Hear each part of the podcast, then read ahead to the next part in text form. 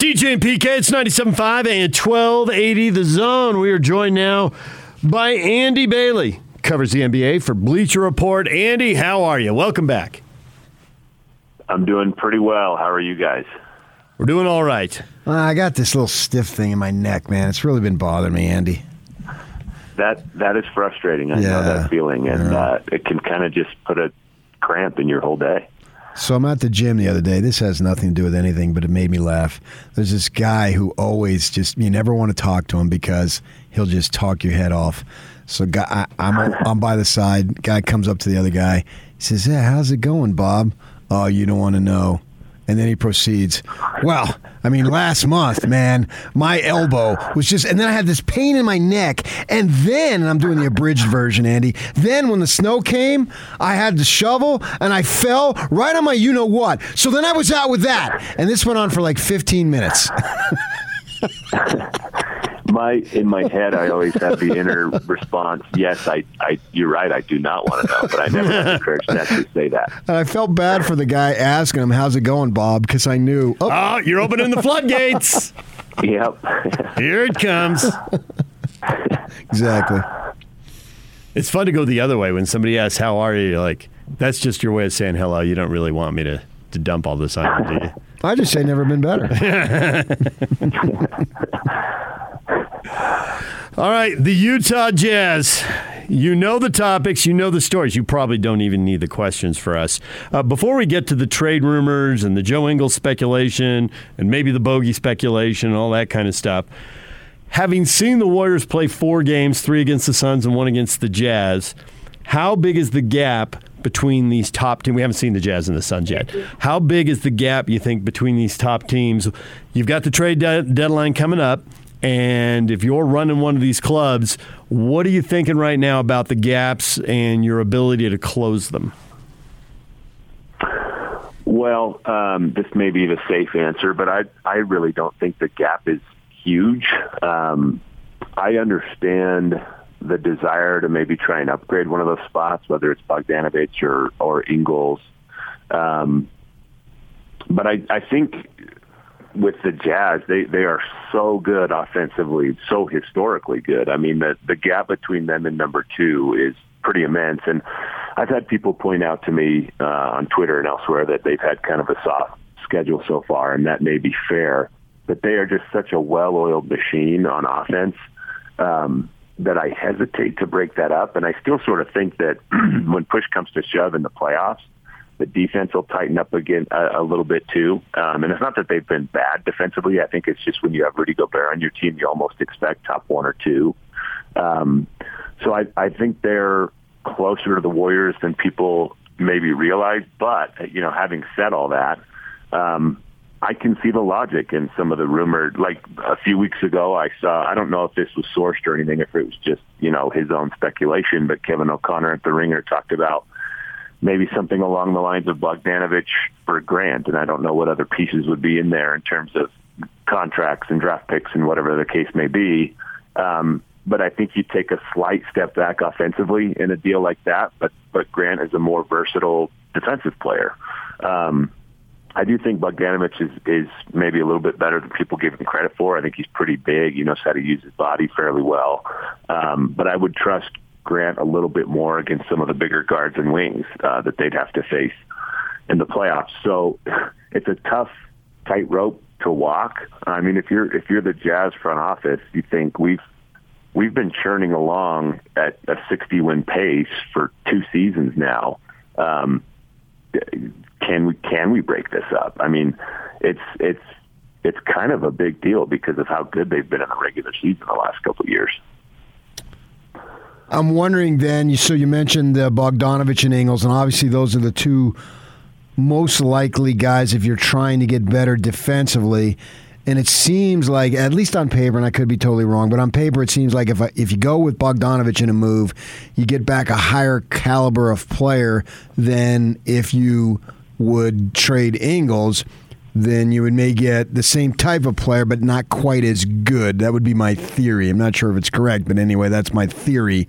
Uh, so with that in mind, would you what which one of the two would you go with? Would you think that the Jazz need a higher caliber, someone who's commensurate across the board to what Bogdanovich can give you offensively, that player can give you defensively, or would it be good enough if you went with an Ingles who isn't quite as good, so maybe you don't get quite as good a defensive player. You see the parallels I'm trying to draw there? Yeah, I think your theory is right on, frankly. Um, Ingles is a couple years older.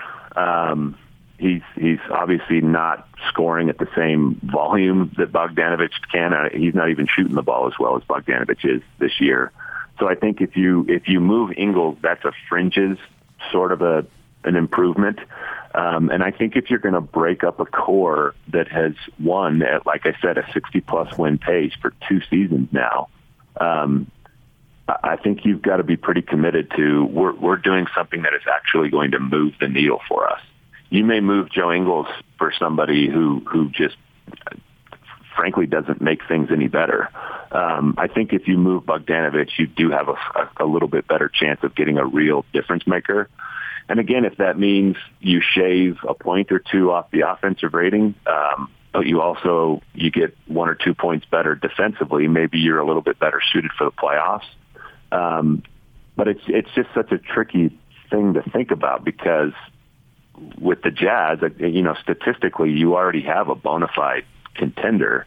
Um, and and a lot of continuity and chemistry and you know I know the the league is there's tons of player turnover over the last several years, um, really the whole time I've been covering the NBA. Um, but there is still some value in, in continuity, and eventually teams can break through sometimes. You know, you've got the 2011 Mavericks who, who eventually broke through with kind of a similar core that they'd had for a few years. So I think there's an argument to stand pat, um, but if the right deal presents itself, I'm, yeah, I'm sure with all the new voices that they have in the front office, there will be people who, who may push for, you know, switching things up a little bit. So I think that a lot of things you guys have been talking about, I can totally agree with and sign off on. But I think the one thing that is out there, and you know, we have Joe on our show every week, and I definitely don't want to screw that up with a trade. That won't be a factor, however. My my needs don't factor into this. But and well, I think I, Joe. I was. Joe, Joe, I was going to mention something along those lines. Like you don't, the front office wouldn't. This wouldn't be a determining factor for them, but he is a fan favorite. He's been with the Jazz his entire career. Um, and and he has a lot to do with that continuity and chemistry. He's he's I think probably the longest tenured jazz guy, maybe him or Gobert. So there, there is a little bit to that. Yeah, yeah. So the so he mentioned last summer, and we asked him something about trades, and he got into it, and it didn't hit me at the time, but it hit me a little later. I'm like, oh, he's way more aware. And he subsequently has come on and said that uh, he sat on. I think he was. I think he was waking up because of the time difference. That he woke up at the Olympics to some news, and he thought he was gone then. And mm. and just last week he was talking about it, and he said. I know I'm the guy making a lot of money with the expiring contract, and I know the business of the NBA, and that makes me more valuable. And so, as much as PK is weighing the basketball merits and trying not to, you know, be the homer who builds some lopsided trade because we're doing radio here, you know, and the other team would never do it. But there are lopsided trades because there are sometimes owners who are desperate to get under the cap, desperate to create mm-hmm. space for a, a free agent signing they think they can pull off next summer, or desperate to pay less than the luxury tax. So all of a sudden, the quality of the basketball in the moment doesn't matter to them. Matters a lot to the Jazz, but it doesn't matter. That's how the Jazz got Jeff Hornacek a long time ago. It was mm-hmm. a lopsided trade, but Philly was making a money trade while the Jazz were making a basketball trade. So the Jazz came out way ahead. Do you think there are a lot of motivated sellers in the NBA who will look at the finances, not worry about the basketball, in which case the Jazz could make a seriously lopsided deal? Yeah, I think there are always at least a couple teams in the NBA. I'd have to sit down and, and look and see if I could pinpoint some specific ones for you, but that does seem to be something that happens every year. There's at least two or three of those who are trying to, you know, shave some money off. They see the writing on the wall that they're not going to be a contender, they're not going to make the playoffs or whatever the case may be. And if you get, I mean, I, I think Justin Zanik has obviously been with the Jazz for a while, but they have kind of pivoted away from Dennis Lindsey, who was the one who was responsible for bringing in Joe Ingles. So there may not be quite as much of an attachment to him with this front office as there was, say, two years ago. Um, and if you're presented with a deal that, you know, it's a money saver for another team and it is a clear basketball upgrade for the Jazz, um, you know, I, I think they would probably say yes. Um, I don't know if they're out there hunting for those deals or they're just waiting for those to come in. But yeah, if, if it's an obvious upgrade, you, you probably got to do it. You just kind of bite your tongue and, um, you know, you hope that there's, I, I'm sure there's plenty of goodwill with the Jazz fan base that they wouldn't, they, they wouldn't riot or anything if Joe Ingles was gone, but, but it would certainly, um, it would be a bitter pill to swallow for some people, but that's, like you said, that's the business. There are always teams that are, that are trying to, get under the luxury tax or at least reduce that luxury tax payment and, and stuff can come up that maybe you weren't anticipating. How much do you buy into the camaraderie chemistry aspect of the game? I think it's pretty big. Um, I think you have to have a nice balance between that part of it and star power uh, because you, you're just not going to win an NBA championship without some star power. Um, there's only five guys on the floor. It's obviously a lot different than football in that regard. There's 11 guys on the field, and all their jobs are so highly specialized. Um, when there's only five guys and they all kind of do the same thing, if you've got one or two that are you know head and shoulders above the rest of the field, it's going to make a huge difference. Um, and I, you know, I've been saying for years that the Jazz are on the fringe of being one of those teams with two top ten players. And if you've got two top 10 players, you have a very strong chance to win it all. And I think, I think the argument that they've got those two guys is stronger this year than it's ever been. Um, Donovan Mitchell has, has been ridiculous this season. His three point percentage is down a little bit, but um, he's been phenomenal from two point range. He's playmaking. I think he averaged 30 plus in December. Um, and Rudy Gobert is quietly just been dominant this season. I don't I don't know if you guys have seen the thing I do where I kind of aggregate all the catch-all metrics from around the internet. Yeah. Um, but if you kind of mix them all together and, and try and balance out some of the biases that each one has, the last time I did it, Gobert was fourth. I mean, the only people ahead of him were Jokic, Curry, and Giannis. I mean, he he just leapfrogged Durant. Um, I think people are so programmed to see points per game and fadeaway jumpers and between the legs dribbling and stuff like that, that they're they're just not ready to accept the fact that Gobert has that kind of impact, but he does. Um, you know, I've said for years that he's basically Ben Wallace with plus offensive impact. I mean, he's he is a dominant defensive player who's also a huge part of their offense. So I think they're really close on the top ten on the on the multiple you know stars front if they're not there already. And then you you layer the chemistry and the continuity, like you talked about, on top of that, where those two guys know how to play with each other. Um, they've they've now got multiple years under their belts with Bogdanovich and Clarkson and Conley, and um, you know, like I said earlier, the offense is just a well-oiled machine. They they lace up their shoes and go out there and score 115, you know, points per 100 possessions like it's nothing. Um, so I think if you've got both of them, you're in great shape, and and I do think Utah has both of those. So I, I think you kind of need both generally to win the title. What have you thought of the Jazz? It seems to be that they're trending much more towards letting Gobert be the on ball defender no matter who has the ball. And if he ends up matched up with a six-two point guard who shoots the three, so what? He's Rudy Gobert. And we're seeing a little more of that, and it seems to be working, but I'm wondering if that's something that can be pulled apart in the playoffs when teams have more time to prepare. I think it's good that they're doing that now, um, and I might lean even harder into it than they have. They've obviously been a drop coverage team for basically the entire time that Gobert's been the starting center, and that makes a lot of sense with him. Uh, but as we saw with the Clippers last season, small ball lineups can kind of pick that drop coverage apart. So this this would be the time to experiment with it. And and statistically, you know, it's not a huge sample size because they do typically drop back um, against the pick and roll, but statistically, his numbers against perimeter players have have always been pretty solid. Um, you know, people like to cherry pick the random highlight where he gets spun around on a drive, um, or he is slightly laid out to a shooter or something like that, and throw it up on Twitter, and then everybody thinks, oh, that's that's how Gobert looks against perimeter, you know, assignments every time. but for every one of those, I think there's probably three or four clips um, that aren't as grabby on social media where he does just fine staying in front of a guard. And there's a lot of times where he gets blown by, and then the fact that you've got a seven foot nine wingspan Yeah. um, comes in handy, and he can bother him from behind. So I think I think he's a lot better on the perimeter than people realize. Um, and if the the more he gets used to it in games that don't matter as much here in the regular season, the better he'll be equipped to do it in the playoffs when it's you know much more important. Regular season, who's winning the West? I I think at this point it's probably safe to default to the Warriors. Um, you know, I I kind of keep waiting for the slipper to fall or whatever the saying is with the Suns, but they just they keep plugging along too. Um, I think it'll probably be neck and neck between them. Um, I, I wouldn't count the Jazz out yet. I think those are your three like bona fide contenders in the West. It's it's interesting. I I think how quickly um, that has sort of crystallized in both conferences. I think three teams in each conference have kind of put their head and shoulders above everybody else.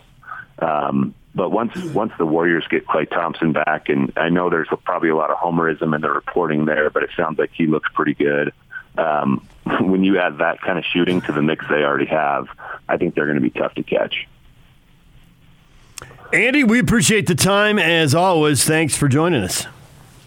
Appreciate it. Thanks for having me, guys. Andy Bailey, he covers the NBA for Bleacher Report, and you can check more of his analysis and his writing right there. DJ and PK, time to welcome in Andrew Reinhardt, Wasatch Medical Clinic. And Andrew, you got a breakthrough treatment. No pills, no injections, no side effects. Yes, that is right. If you're out there suffering with ED, we call this breakthrough because it's not a pill, thank goodness.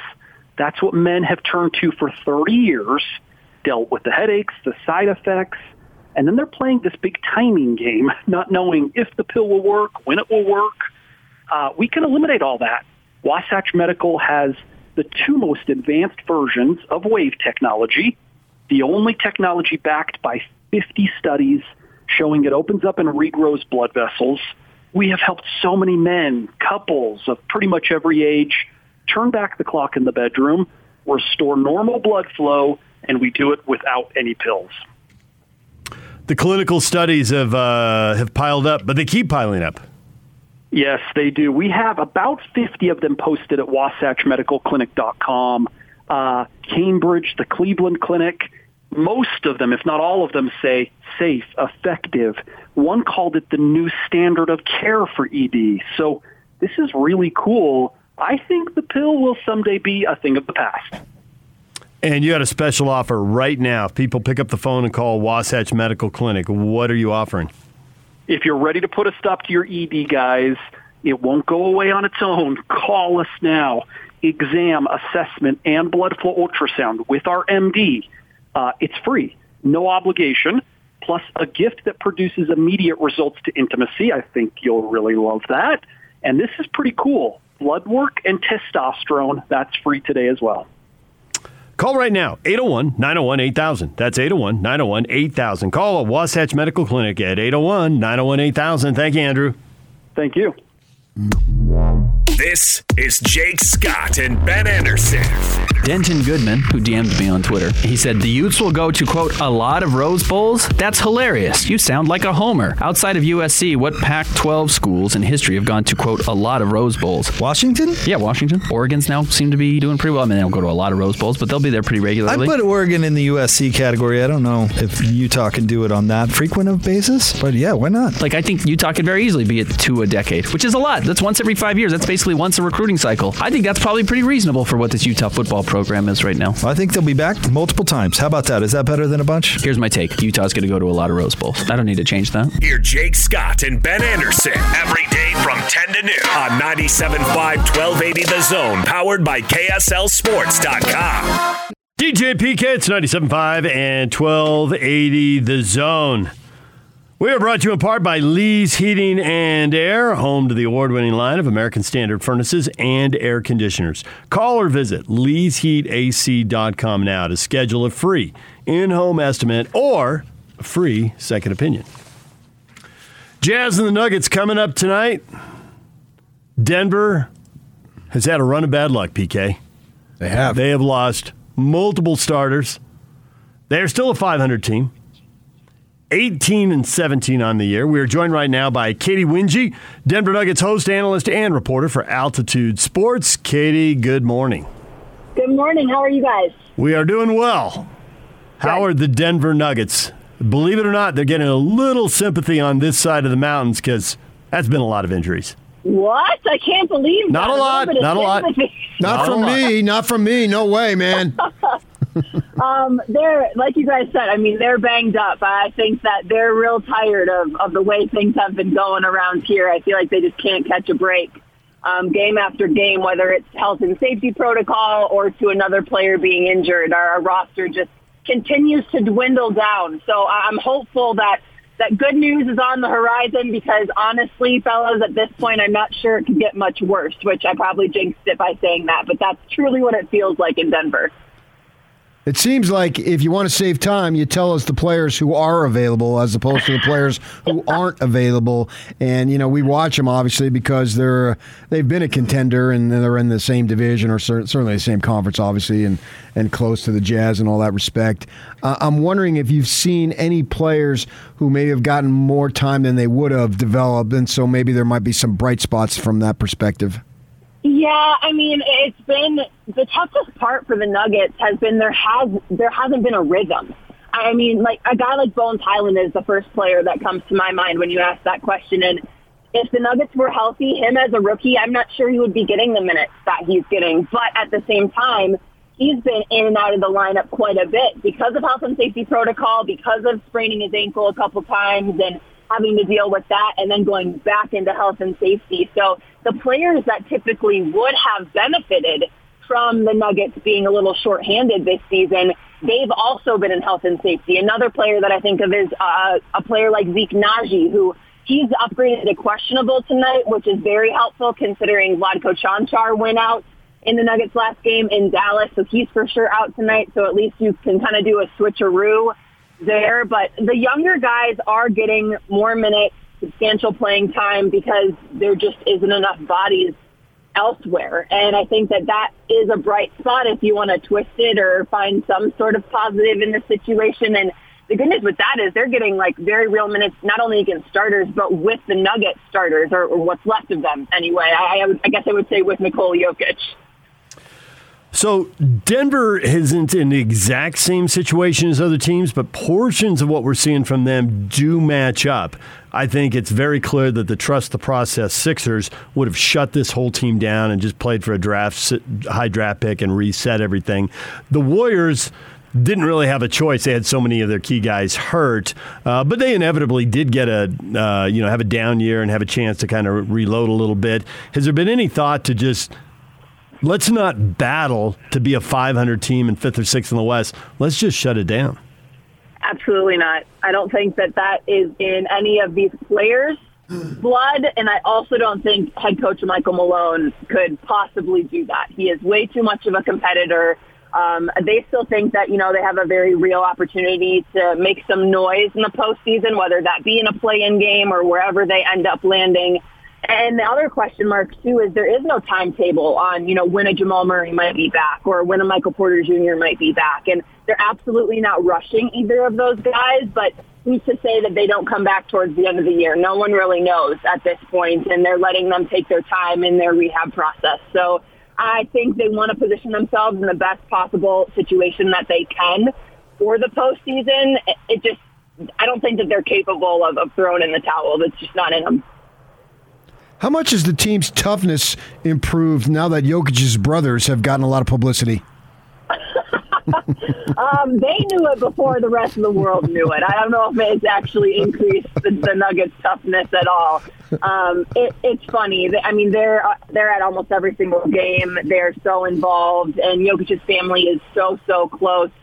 Um, and I think the whole Nuggets team knows what they bring when they're in the in the audience, whether it's at home or on the road. So, um, funny, funny story of the season, I think. Oh, hilarious! Wildly entertaining. uh, I'm curious How much do the Jazz stir up the fan base there? Lakers, Clippers, Warriors, Suns, Jazz. Who really gets people fired up and, and brings out the nasty in the Nuggets crowd? Can you rank the level of rivalry?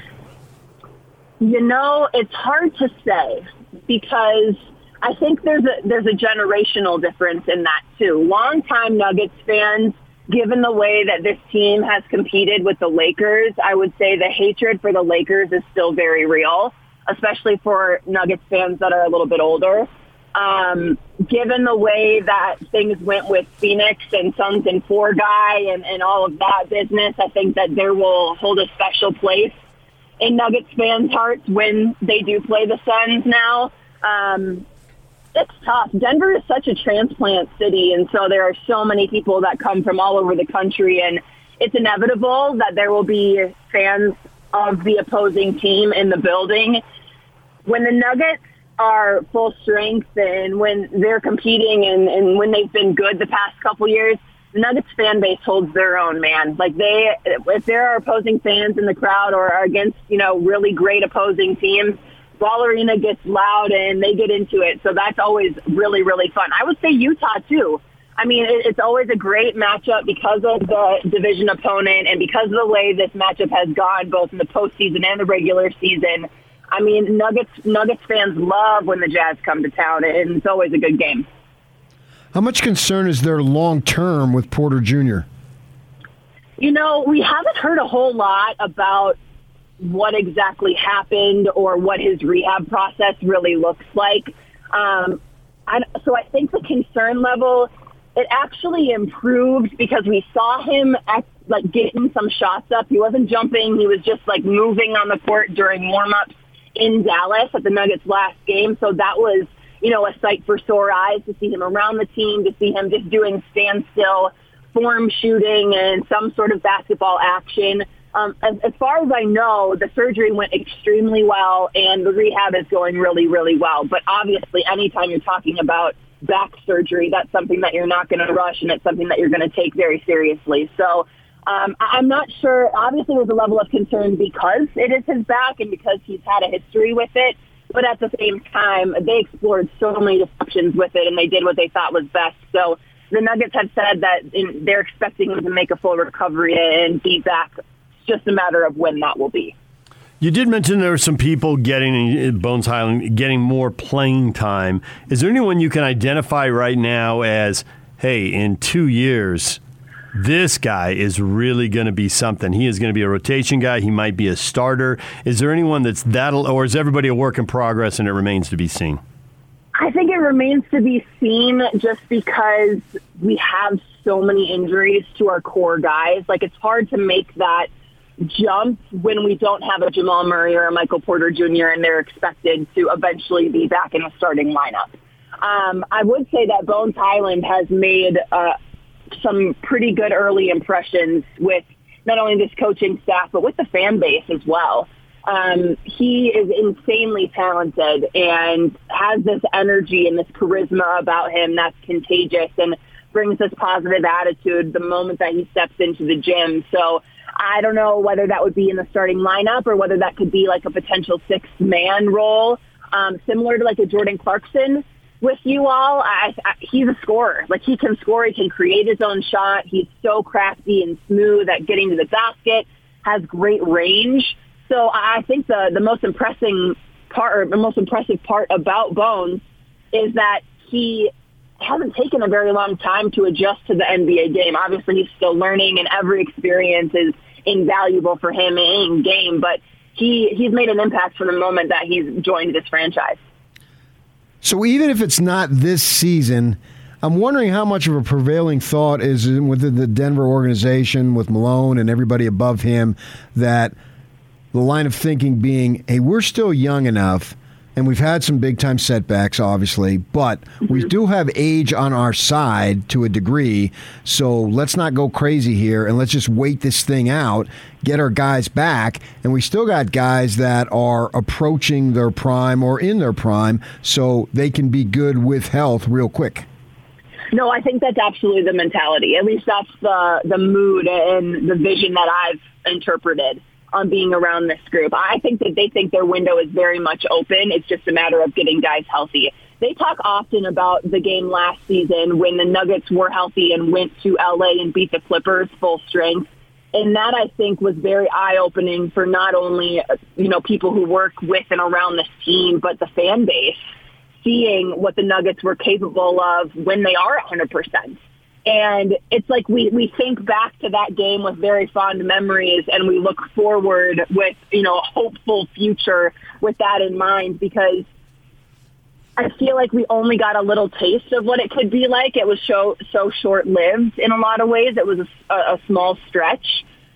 But with that in mind, and as young as these guys are, you think about kind of the rest of the league and age not being on their side in terms of the teams that we're talking about, other than, you know, maybe a Utah. But the, the Lakers are old, getting older. Brooklyn, they've got all sorts of stuff going on over there. I would say the Warriors are the one team that are working their way back to being full strength, and they're always dangerous when that's the case. But the Nuggets are a team that is so young, and we haven't really seen what they're fully capable of yet for an extended period of time. So this franchise is absolutely thinking that way of like, okay, once we get healthy, this is a chance, this is a window. We have to make a real push at this here. Of what you've seen around the NBA right now, it's Warriors, Suns, Jazz, one, two, three in the standings.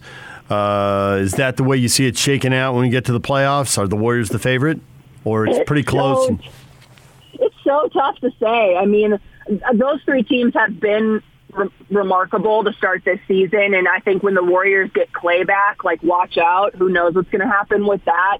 Um, Utah's been obviously so good. The Phoenix has picked up right where they left off. So um, I guess I would probably see it playing out that way. But then once you go past that three mark, then it's like an even bigger question mark. How is the rest of this going to play out? I think Memphis has been tremendous to start this season and so fun to watch.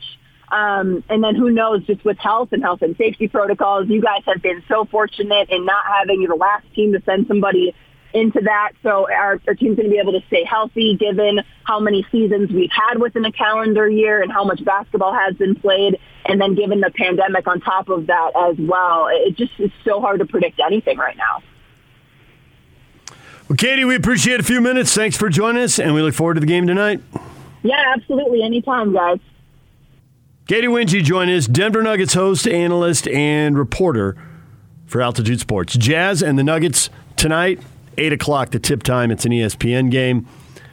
Pre-game here on the Zone Sports Network at 7 o'clock. I wouldn't mess with Jokic just for that very reason. Those guys over there, man. His brothers just look. They have a terrifying. reprise of the Sopranos. They're in it. The Serbian Sopranos. Is he Serbian? Just the yeah, they've they've had some characters, some foreign guys over there play tough guys. Sure. Uh, just him alone, though, he's a fun player to watch. He's highly skilled. I love the way he goes about his business. You ever see that? There's a couple guys. They do it on uh, video. They imitate the guys to a T, and the way he walks and when he makes his shot. It's really funny to watch. The basketball version of uh, batting stance guy. Yeah, and it's it's funny the way he just his mannerisms. You can see it makes you laugh. But he's so highly skilled that any given game they're dangerous. You know, they fit right in the middle of the league and in the conference this year. It seems like there's a lot of teams in in that range of uh, one game above, one game below, two games above 500, whatever it might be. Clippers, Lakers, Mavericks, and Nuggets in the West. Yeah, and those teams have beaten the Jazz. They've beaten them in this arena, so certainly they can beat them over there. Uh, obviously, and and you, you want to clean up on these teams. And plus, I said they would have a 17 and three stretch, and it's really important that they win these next two games. you don't want to deal with a 16 and 4. no, I didn't say 16 and four, which is good, but I said 17 and three, and right now they're 15 and three. And those two losses uh, to Washington and, and San Antonio at home back to back really tick me off because then I could be sitting pretty. Uh, but I think they certainly have a chance to win these next two games. Obviously, to go to my 17 and three uh, prediction here, and it, it, it's it's interesting. You know, they've been playing so well away from home. I don't know what it is. I, I can't explain it. I don't know that there's any reason, rhyme or reason to it specifically. I mean, you're a theory guy, so you'll come up with something. And You I'll ready for one? I'll shoot it down because it's what I do. well, it's been working for a couple decades. Let's not mess with the formula. How about this? Who they are on the road is how good they really are. And it's why they shouldn't make a trade. And the reason the home record isn't as good is it's the regular season. They've been so dominant at home. They let their guard down. They're not that fired up. You can't bring it every night. They think they're going to do it at home. We blame it on the wives? There's so many single guys on the team. I don't know if you can do that. so, I I don't know who's. All I know uh, married is Conley and and Ingles. I don't know who else is married, who isn't married. Honestly, I, I'm not that close to any of them. You know Donovan isn't married. I assume, but he could be in a long term relationship for all I know. That's the same thing as marriage. I don't. I don't know what their Yeah, personal lives are because Conley's wife is all over social media, Sure. and we know about About Joe. Joe, The yeah. rest of them, I don't They even don't look really- at. yeah. I don't. So I don't know what what if family or personal things are getting. I like, think at home it's just I don't know what their living conditions are like. I don't know not- anything about it. I think the losses at home, largely not bringing it, bringing the C plus effort and it got them beat. Okay, They're- I can they're way better that, than those teams. why bring a C plus effort at home? Of all places, the crowd picks you up. Those are the fans you don't want to disappoint the most. Blah blah blah. They're better. That they know they're better, sense. and then somebody gets hot and they've wasted two or three quarters not playing Yeah, their best ball. a- they certainly didn't play their best ball, but I don't think it's a lack of mental effort. I'm not going to go that far and say they're on cruise control at home. I, I don't want to do that because, th- to me, once you do that, you're questioning players' heart. And I'm Uh, very it's not about question. go with it. It's not about questioning their heart. I think that this team, no, more than any team since the Stockton and Malone teams, buys into our place in NBA history, our how we'll be judged at the end of the everything. It rests on the playoffs. But it's it, sure, but that doesn't explain a great road record. What you're saying is they lack intensity. They Yes. lack will. They lack, intense- desire. intensity is the word. And that's that's not a good. That's underachieving. And our friend hates to say that they're underachieving because that means the coaching staff isn't doing their job. Guys that I dearly love in the eyes of some other folks, you're saying that they're underachieving. You are shape shifting through multiple people's personalities right Well, now. it's the truth. that was awesome. I mean, they're that's and that's great. They have that. Con- I don't have any connection to these guys. They're, they're they're basketball players to me. They're not my friends, and so I. But I don't want to acknowledge that or label them as underachieving at home because they lack desire and intensity. That's that's a bad thing, man. You lose, you lose, but you want to be able to give it all. And what you're saying is they're not giving it their all. I don't know how else to explain those seven home losses. I mean, you're always going to have a couple of them, but uh, it's seven just it's too big a number. You at the start of the year were saying 36 and five, and I wanted to argue with you, but given how they played at home last year and how good they looked, No, I said 36 and 5 on the road. you did not. Well, that's all I got now. and they've already lost seven home games. And some of the teams they've lost to, I mean, you understand losing to the Warriors at home, they're very good, and that can happen. Well, they But- didn't. Yeah, and they didn't shoot the ball well. Right. But some of the other losses at home are just complete head scratchers. New Orleans. Head scratcher. Big time. That's a uh, that's a body scratcher to the point I draw blood. Body scratcher. Yeah, Indiana, ugh. uh, I mean, at least Indiana has some players. San Antonio, Washington. I can live with Washington because Beal went off. He's a player. The road losses were all way early. Chicago, Miami, Orlando, and they haven't lost on the road since November 7th. That's awesome. Yeah, keep it going. So I, I guess maybe you know if you total up the wins, and that's where they would have been. So they have a few more at home that we didn't anticipate, but they have a few more on the road. So that sort of flushes it out. Yeah, if they were 14 and 7 on the road right now, I don't think people would be complaining. But as a home record, that just doesn't doesn't cut it. So maybe uh, give them credit for adding on. But at the end, they've done at the road. They're 27 and 10, and they're on pace to win 60 games. That's good. The problem is the Suns are hotter and the Warriors are I don't, I don't know that's a problem come postseason. It could be, but I don't know that it is. And I think they would agree with you. And I think that's at the heart of the 14 and 7 home record. They really do buy into, hey, we got to be playing our best basketball in game 70 and a couple new guys to integrate here. Whiteside concussion protocol is uh, questionable for tonight. He's been out for a few games here. Didn't play against the Pelicans. All right, DJ and PK, we got to take a break. When we come back, your feedback next. Stay with us. And it's all over almost here. Don't go nowhere.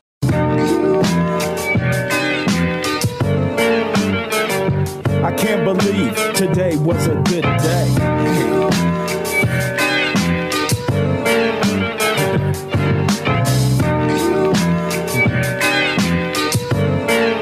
Today was a good day.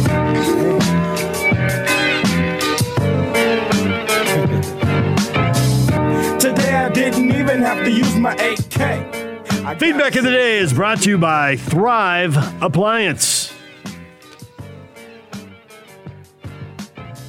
Been talking a lot about the Jazz, the trade deadline. Joe Ingles was on last week talking to us about uh, he knows he's the guy who's got the expiring contract, and there's plenty of rumors out there as the national media starts to dig into the trade deadline and the possibilities. So if Joe goes, will we put up flowers by his house?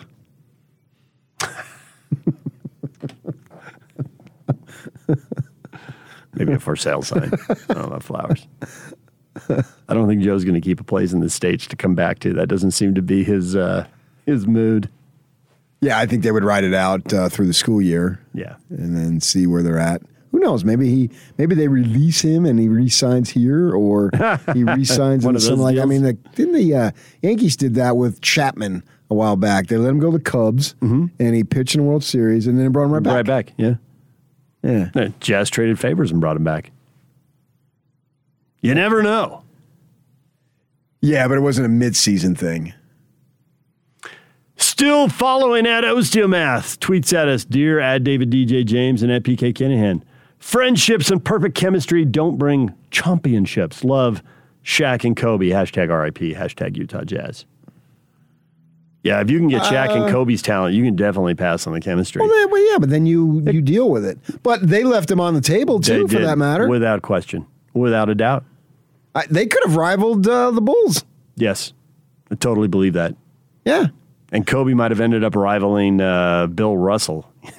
he could have, because he was all, he was so much younger than Shaq. He was always going to have a second act, and it turned out his second act yielded two more titles. So I guess that wouldn't get him to Russell. No, I don't think he would have got to Russell, but but nonetheless, he and, and I don't think he needs anything to improve his legacy. But nevertheless, it would be cool to have eight titles. They did leave. Would they get three? You They could got three. conservatively two. Yes, And then if they make that trade and he gets two more, but that's Shaq was good enough to win in Miami, so I think you can argue that they could have had three or four. I, I, I got it. Yeah, I agree. It, it seven in a row. Sounds because ridiculous. Kobe was better than Wade's an All Star, Hall of Famer, and Kobe all. kept it rolling. I mean, Kobe was still at a championship level in 2010. Yeah, But Shaq was there in 06, so uh, yeah. And but if you got that supreme talent and Shaq, Yeah. a motivated Shaq was an extremely dangerous Shaq. we had uh, we had Andy Bailey on He was talking about well the Jazz arguably have two of the top 10 in the league. Well, they arguably had two of the top 4. Well, I mean, come on. Duncan was at a pretty high level. I don't think Kobe was at Duncan's level at that point. No, but nevertheless, I mean that was a tandem that uh, was really special. Yep, it was. Phenomenal. All right, DJ and PK, it's 97.5 and 1280 The Zone. Andrew Reinhardt joins us, Wasatch Medical Clinic. And Andrew, you've seen a lot of guys come through. You've heard a lot of patients tell their stories. What are they telling you? Well, the main thing that patients tell us is I had ED, I delayed in taking care of this way longer than I should have, and the treatments at Wasatch Medical were easier than I thought. It's a 10 minute session with our acoustic wave therapy. It opens up the blood vessels. Uh, it repairs circulation. And guys tell us how the end result is that the relationship improves. My opinion, and I think the patients agree, when we get the ED fixed, it has this far reaching ripple effect on the significant other, overall happiness, even stress and anxiety goes down. You have uh, you have not only a lot of feedback from the patients, you got people uh, nationally and internationally studying this. Yeah, we do. Uh, at wasatchmedicalclinic.com, there's over 50 clinical studies now done from third parties, universities, hospitals, vetting the exact technology at Wasatch Medical and showing it's safe, it's effective. Uh, it was recently called the new standard of care for ED. And you got a special offer right now. People want a deal. You'll cut them a deal if they pick up the phone right now. That's right. If you're ready to regain your love life or just improve things in the bedroom, who doesn't want that? Call us now. The exam assessment and blood flow ultrasound. It's free. The gift, uh, this is worth the trip, produces immediate results to intimacy. And this part, quite valuable. Blood work and testosterone, if you feel like you have a need, that's free today as well. You heard it, guys. You can put a stop to your ED by treating the root cause of the problem. Call Wasatch Medical Clinic now to qualify at 801 901 8000. That's 801 901 8000. Call Wasatch Medical Clinic now, 801 901 8000. Thank you, Andrew. Thanks, guys. Appreciate it. Coming up next, Jake and Ben right here on 97.5 at 1280 The Zone.